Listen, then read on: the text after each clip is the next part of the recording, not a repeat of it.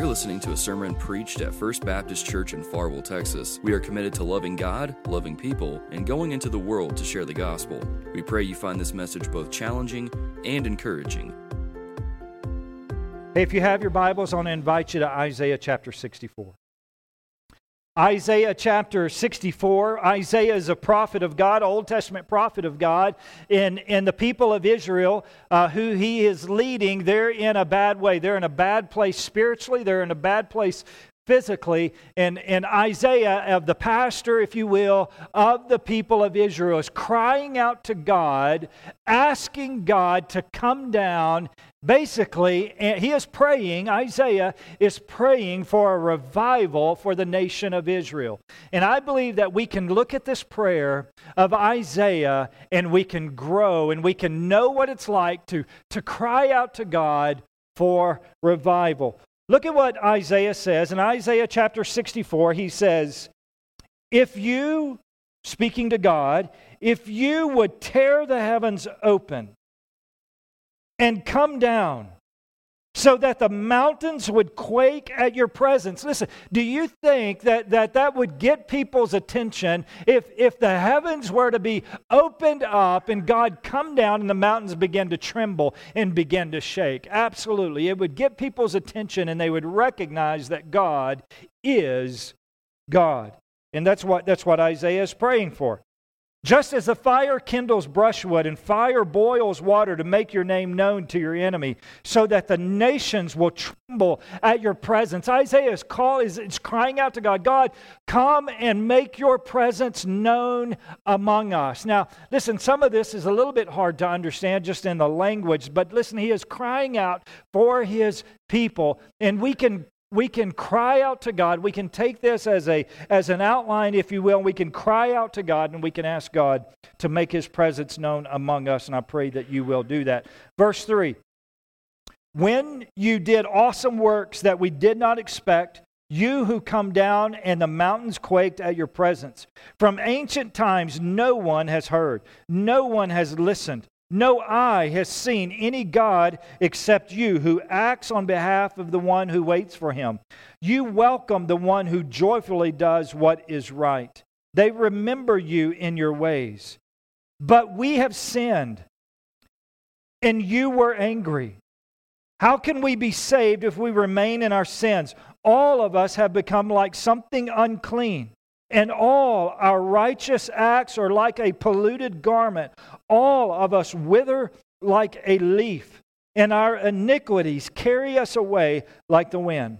No one calls on your name, striving to take hold of you, for you have hidden your face from us and made us melt because of our iniquity. Because of our sin, we don't see you. Your face is hidden from us. That's what it seems like to Isaiah and to all the people of Israel. But look at verse 8. Here's the hinge. Yet, Lord, you are our Father. We are the clay, and you are our potter. We are all the work of your hands. Lord, do not be terribly angry or remember our iniquity forever. Please look. All of us are your people. Your holy cities have become a wilderness. Zion has become a wilderness. Jerusalem, a desolation. Our holy and beautiful temple, where our fathers praised you, has been burned down, and all that was dear to us lies in ruins. Lord, here's his request. Lord, after all this, will you restrain yourself? Here's Isaiah crying out to God, oh God, make your presence known among me. Make your presence known among our people of Israel. God, and after all of this destruction, will you restrain yourself? Will you keep silent and afflict us severely? God, I thank you for your word. God, would you help us to see, number one, the need for revival in our own lives. God, would you create a hunger for revival in our own lives? God, would you help us to see it is not up to me, the pastor, whether or not the person in the pew can receive revival, like it was here with Isaiah. All of us individually, brothers and sisters in Christ, children of God, we can cry out to you. You have invited us, God, into your presence to pray to you, so we can come to you as Isaiah did and cry out and ask you to send revival on each one of us individually. God, we thank you. Thank you for your word. It's in your Son's precious and holy name I pray. Amen. Amen. Would you agree with me when I make this statement that our families need revival? Individually, you might be a family of one. That is a family. You need revival. Our church needs revival. This nation and the world needs revival. Listen, as powerful as the U.S. Army is, it cannot force revival. The Dow Jones, as high as it can possibly go, it cannot bring revival.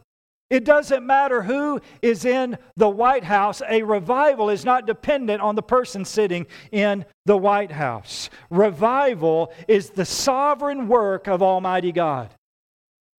Let me say that again. Revival is a sovereign work of Almighty God. There is nothing that has to happen outside of us for us to experience revival. It's not that we're waiting on the United States. It's not for we're waiting on a political party. It's not that we're waiting on a financial situation to turn around. It's not that we're waiting on a family member to get things straight. Revival can come to each one of us individually. Revival is the sovereign work of an Almighty God. And here we are in Isaiah chapter 64. God's people had been carried into captivity. God's work, His temples, everything that people would recognize as a place to worship God was in despair. The people were discouraged. Their walk with God was somewhat less enthusiastic. A lot like Christians today, am I right? It sounds very familiar to us today. The church has been carried into captivity by the world, by the flesh and the devil. Oftentimes, we have invited it in. Christians are discouraged.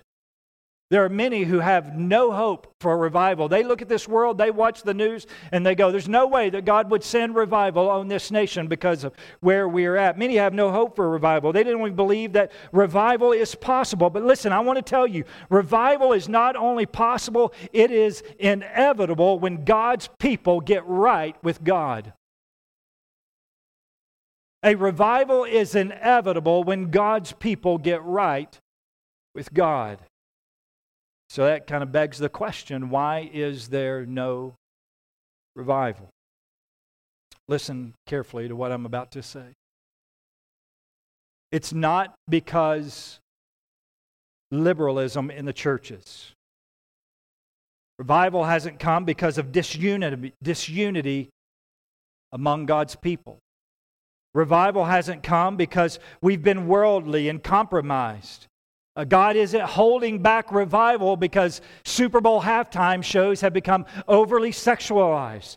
It's not because of immigration problems. Listen, if we get all of these things right, if we get all of our ducks in a row, so to speak, it still would not bring revival. These aren't the reasons for no revival. They are the result of no revival. Listen, we can't be looking out there. We can't look past the stained glass windows and say, man, when they get everything right, then revival can happen inside of here. No, listen, God is saying this. All those that are inside the stained glass windows, when they get right with me, then I can pour out revival. And then we'll be able to see things in the nation begin to turn around. So what is revival? We've looked at, yes, we need it.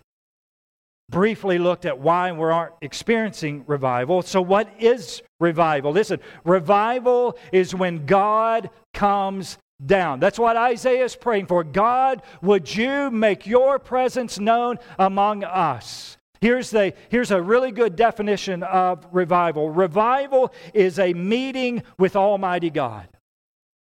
Revival is a meeting with God's children, individually or corporately, with God. That's what revival is. Listen to what Isaiah is praying for. This is exactly what he's praying for. If only you, Almighty God, would tear the heavens. I remember it as in the NIV, I believe it says, would rend the heavens and come down. Would the skies open up and God, you come down upon us so that the mountains would quake at your presence. Listen, most of us, when we pray, we seek God to do something. We ask God to do something for our family. We ask God to do something for our church. We ask God to do something for our nation. We ask God to do something for a neighbor. We ask God to do something. As there is a time and place for us to ask God to do something. But listen, when we're seeking God's hand, oftentimes we aren't seeking His face. If our prayers is constantly seeking His hand, then oftentimes we aren't seeking His face. There's a time to seek the hand of God. There's a time to ask and request of God to help us through different things. But listen, there is also a time that we seek the holy face of God. Listen, our hearts need to yearn for God. You should be saying, oh God, make your presence known in my life. God, would you come down in my life? Oh, listen, God loves to come down. God walked with Adam from the very beginning. God walked with Adam and Eve, the Garden of Eden. He came down and He spoke to Abraham. He came down and He spoke to Moses in a burning bush. God came down and He spoke through prophets all throughout the Old Testament, through His Word, through different miracles. God came down. God stepped out of heaven and He came, clothed Himself in flesh, and He came down and He was born a virgin named Mary. Oh, listen, God loves to come down. At Pentecost, the Holy Spirit came down and He baptized this little baby church with incredible power. And one day, and I believe one day very soon, Jesus Christ is going to come down for His second coming. God loves to come down. If you study church history, in modern history anyways, you will find from time to time and place to place that God has come down and revival has been poured out. Listen, I want God to come down upon me. I want God to come down on our church. Now, I'm just afraid that many of us don't believe this is possible. Listen, again, don't get the idea that America has to be changed before we can have revival. You can have revival, independent of what happens anywhere else. Independent of what happens inside this church, you individually can have revival. You can have personal revival. You can have revival in your Sunday school class. Oh, listen, what would happen if a Sunday school class was to have corporate revival in that Sunday school class? You can have it in your Sunday school class. Students, you can have it in your classroom. You can have it among your friends. You can have it in your place of work where you spend your free time. You can have revival. You can have revival whenever and wherever.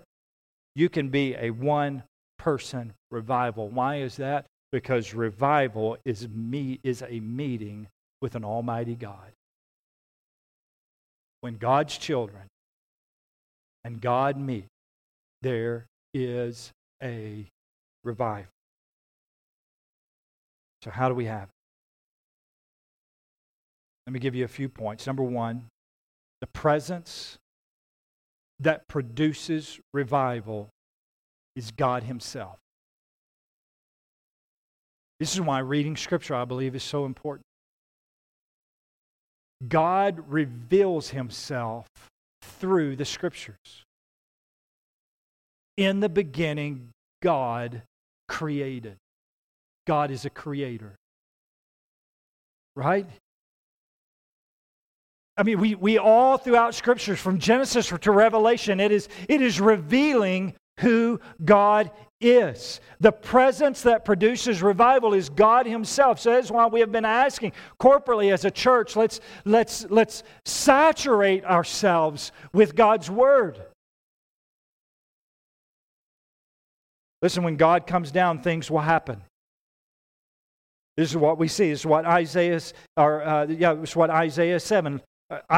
is saying. Look again in verse 1 to the first part of verse 2. So that the mountains would quake at your presence. If only you would tear the heavens open and come down so that the mountains would quake at your presence, just as fire kindles brushwood and fire boils water. He's just giving some examples of what happens when God comes. Listen, mountains will melt. And what does that mean to us? Listen, mountains of pride will melt. Mountains of arrogance will melt. Mountains of self-sufficiency will melt. Mountains of idolatry will melt. Mountains of indifference will melt. There are many Christians who are just indifferent, just going through the motions of life. And listen, when God comes down, when we saturate ourselves with God's Word, when we spend time in God's presence through prayer, and we are seeking the very face of God, listen, mountains of indifference will melt. There will be a hunger and a love for God maybe you've never ever had, and you can't get enough. This mountain of indifference will melt. Mountains of sexual sin will melt. Mountains of alcohol and drug abuse will melt. Obstacles to God's work will melt away. That's what Isaiah is praying for.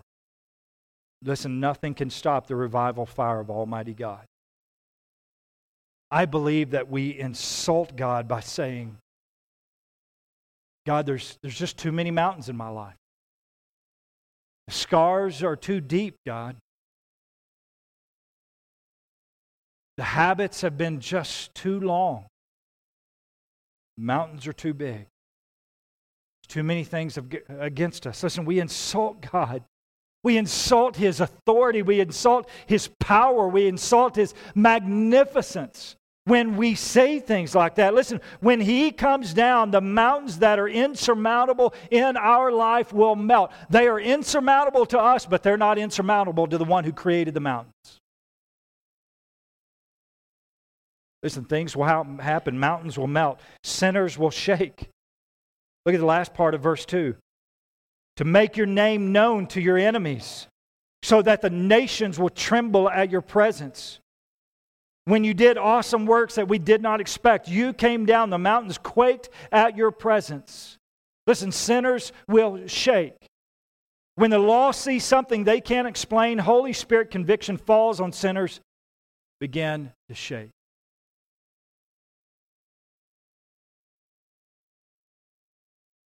Oh, listen, man, when the Holy Spirit falls on somebody, there is a conviction of sin that they didn't even recognize was sin. There's a brokenness over sin, and there is a willingness to ask God to forgive. There's a repentance.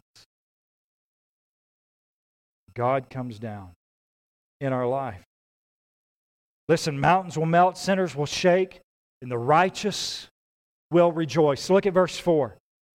From ancient times, no one has heard. No one has listened. No eye has seen any God except you who acts on behalf of the one who waits for Him. Verse 5, you welcome the one who joyfully does what is right. They remember you in your ways. Listen, God wants to meet with you daily. Oh God, listen, God didn't want to just meet with you at the moment of salvation. God wants to meet with you daily. God is not waiting to get to know you when you come to spend eternity with Him in heaven. God longs to meet with you daily. God wants to come down in your life, and when He does, your walk with Him will not be a chore.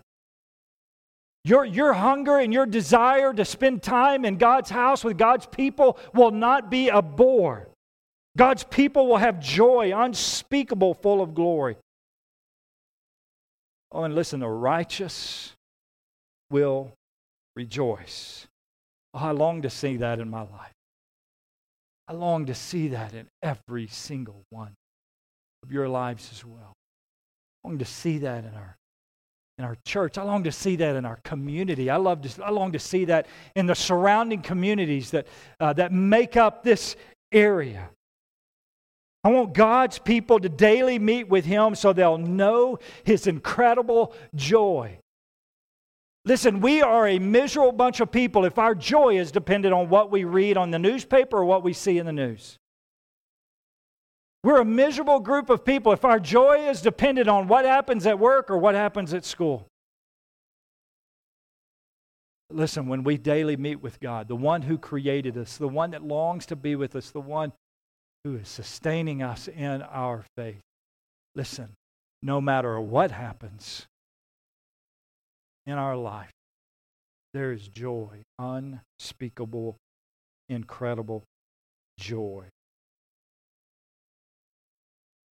So, what stands in the way of this outpouring? I am so glad you asked. I could see little bubbles popping up over your heads like, well, okay, well then what's standing in the way of God pouring Himself out on us? Here's a couple of points. The problems that prevent revival. The first is this: we're corrupted by our sin. Our sin blocks the outpouring of God in our life. Look at verse 6. We're corrupted by our sins. Look at verse 6. All of us have become like something unclean, and all our righteous acts are like polluted garment. Listen to what he's saying. Our righteous, not our unrighteous, our righteous acts are like polluted garments. All of us wither like a leaf, and our iniquities carry us away like the wind. We dress ourselves in self-righteousness. Think about the silliness of this. We dress ourselves in self-righteousness. Oftentimes, we come to a group, a body of believers, people who love God, who love us, and we dress ourselves in unrighteousness. We cover up our hurts. We cover up our scars. We cover up our disappointments. And look at what the Scripture says about what we are using to cover up. It's filthy rag. Look at it. And all of our righteous acts are like a polluted garment. We try to cover ourselves with the very thing that defiles and condemns us, our righteousness. Our righteousness in God's sight is a polluted garment, a soiled garment. And yet, that's what we're covering ourselves up in. And acting like everything is okay. Look at what it says in verse 6. And all of us wither like a leaf. You know, when leaves in season, they're beautiful. It's a little bit of wind, not panhandle wind, like I'm not sure wind. Just a little bit of wind, you know, like they make the noise, rustling of the leaves and the trees. And then fall comes, and those beautiful green leaves begin to change colors, and they turn brown, turn yellow, brown, fade, fall. On the trees, they look really good. But on the ground, they're a nuisance. When the wind comes, that which at one time looked really good now is laying on the ground, and it is a nuisance. Often I have been there myself where I've covered myself in self-righteousness and what Scripture calls filthy, polluted rags. And we look good. We everything is going well. We walk around other brothers, sisters in Christ. How's things going? Great. How's life? Busy. Everything is going great. And we cover ourselves in these filthy rags, but let the wind blow. And what happens? Let the season change a little bit. Let some trials come in line. Let there be a financial reversal. Let them have some family problems. Let some difficulties come in their life, and what happens? And they're blown away.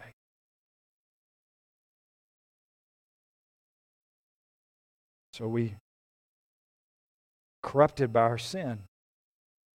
And oftentimes we're just covering it up, pretending like there is no sin. Which leads to the next point. We've grown complacent with our sin. We've grown complacent with our sin. We're in a day where there's no more embarrassment. There's very little shame over that which breaks the very heart of God. We've grown complacent. We look at a world and we go, man, I'm not as bad as they are. And we've just grown complacent with our own sin. Look at what it says in verse 7. No one calls on your name, striving to take hold of you. Here's what Isaiah, I don't know if he's using hyperbole here. I kind of think so. But of all of the nation of Israel, he's crying out to God, God, would you make your presence known? No one in all of the nation of Israel is calling out your name. They have grown complacent with just living life independent of their Creator. Listen, have you stirred yourself up to take hold of God? Or are you simply a Sunday morning bench warmer, believing that by attending church you're somehow doing God a favor? Listen, is there a yearning? Is there a burning for the presence of God, longing for revival in your heart? Listen, if you will humble yourself and cry out to God, God will send revival.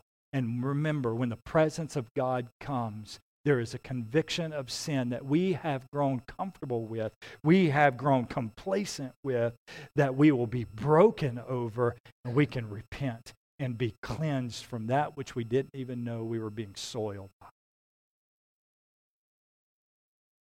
I love this quote. I want to share this quote. Kim and I have been listening to this audio book on these great Christian men and women of our past, and found this quote by R.A. Torrey, a great pastor, theologian of the early 20th century. Listen to what he says. It's R.A. Torrey. I have a theory that there is not a church, a chapel, or a mission on earth where you cannot have revival, provided there is a little nucleus of faithful people who will hold on to God until He comes down. First, let a few Christians, there need not be many, get thoroughly right with God themselves. This is the prime essential. If this is not done, the rest, I'm sorry to say, cannot be done, and it will come to nothing. Second, let them bind themselves together to pray for revival until God opens the heavens and comes down. Third, let them put themselves at the disposal of God to use them as He sees fit in winning others to Christ. 3 points, that's all. This is sure to bring revival in any church or community. I have given this prescription around the world like a doctor doling out medicine. These 3 things, if you will do these 3 things, I have given these prescriptions out, this prescription around the world. It has been taken by many churches and by many communities, and in no instance has it ever failed, and it cannot.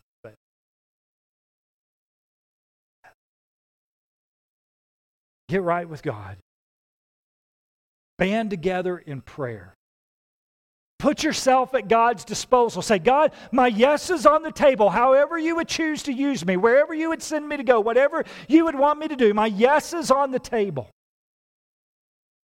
This is the message of Isaiah chapter 64. You say,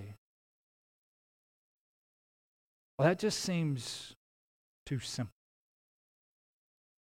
Get right with God, get a few brothers, and let's pray. Tell God we're at His disposal. It's true. It is simple. Problem is the church is complacent. I don't want to use hyperbole as Isaiah does and say there is no one crying out to God. But there are many. There are many who go through weeks and months and never cry out for the face of God.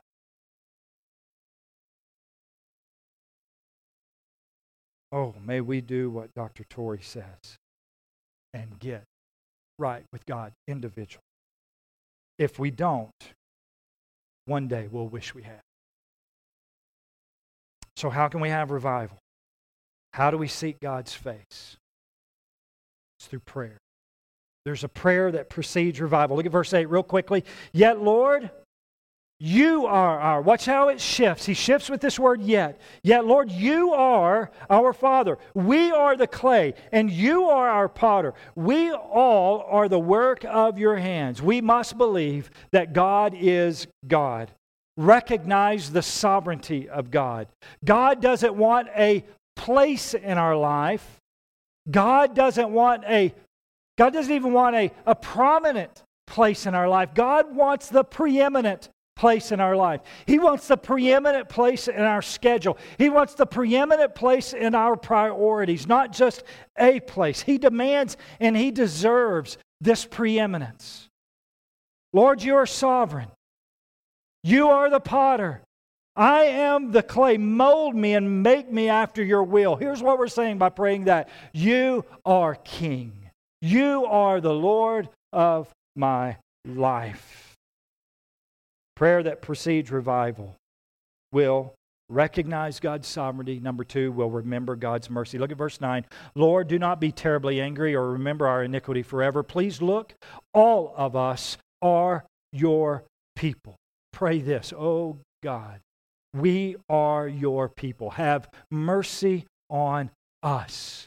Don't keep your anger forever. Lord, we need you. We want you. We must have you. Listen, God wants to extend mercy. God wants to extend mercy. Listen, God wants to come down on us. God wants to forgive us. He would much rather forgive sin than punish sin. Write this statement down. God would much rather forgive sin than punish sin, but God cannot put away our sin by forgiving it unless we put it away by forsaking it. Let me say that again. God would much rather forgive sin than punish it. But God cannot put away our sin by forgiving it unless we put it away by forsaking it. Problem is, so often we're unwilling to repent. We want God's mercy, but prayer without repentance is a religious smokescreen. It's not going to do anything. Listen, do you want to seek God's glory? You want to see God's glory in your life? You want to see God pour out His glory on your life? Seek His presence. Ask God for forgiveness. Recognize His sovereignty. And remember God's mercy. That's our charge. This week, get into God's Word. Spend time with God in prayer. Ask Him for His hand in your life, but don't stop there. Ask Him for His face. Praise Him for who He is. Remember His mercy. Thank you for listening to this sermon. If you'd like more information about our church or have any questions regarding the sermon you just heard, we would love to hear from you. You can visit our website at www.fbcfarwell.org or send an email to info@fbcfarwell.org. You can also find us on Facebook and Twitter by searching FBC Farwell. It is our prayer that the sermon you listened to was equally challenging and edifying to your walk with Christ. Thank you again for listening and have a blessed week.